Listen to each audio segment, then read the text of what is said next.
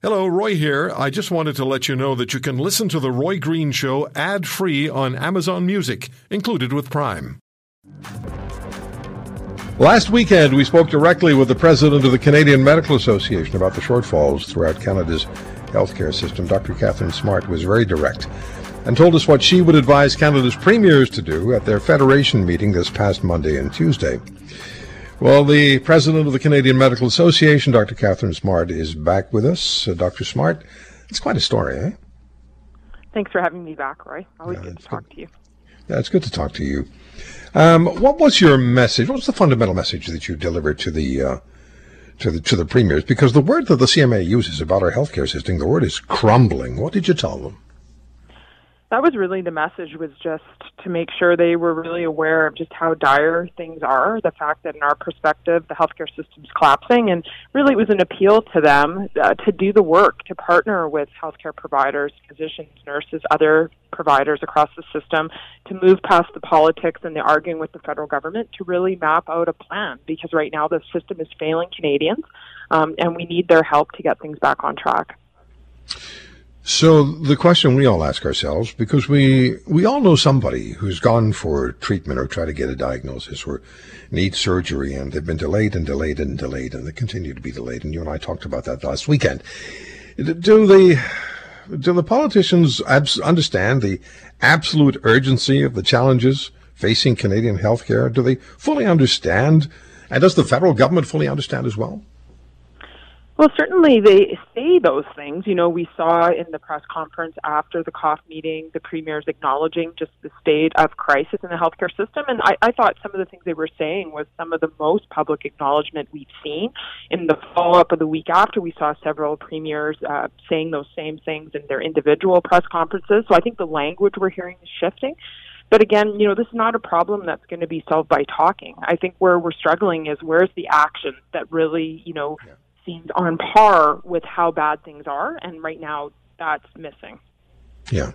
Remind us, please, as doctors in this country, what are you telling and representing us, the patients, and yourselves? What are you telling the politicians, the premiers, that is most necessary? What's the action that has to be taken, not tomorrow, but today? Well, I think right now, you know, our biggest issue is staff shortages. Uh, that is really impacting the ability to deliver care and and that's an issue both in our hospitals and in the community. So we've got issues with retention of family doctors which is having a dramatic impact and we have major issues in our hospital with retention of nurses and now we're even starting to have some challenges with physicians. So i think with those two issues how do we retain the staff we have? How do we retain people in primary care um, and, and how do we get on with models of care that are going to keep people in the system? Because right now we are bleeding those resources, and those are precious resources. It takes over a decade to train a doctor, it takes over four years to train a nurse. We need to keep those people that we have.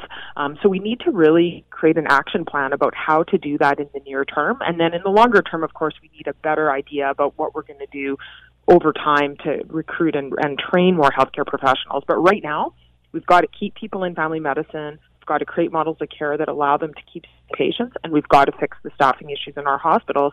Otherwise, we're con- going to continue to see all the headlines we've been seeing about emergency departments not being able to care for patients. Yeah.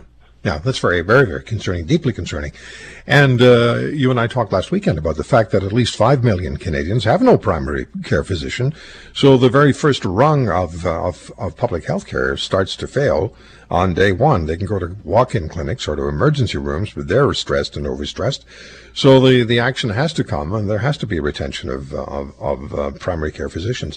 What can we do as, uh, as, as patients, as Canadians, to, to stand with the doctors of this country?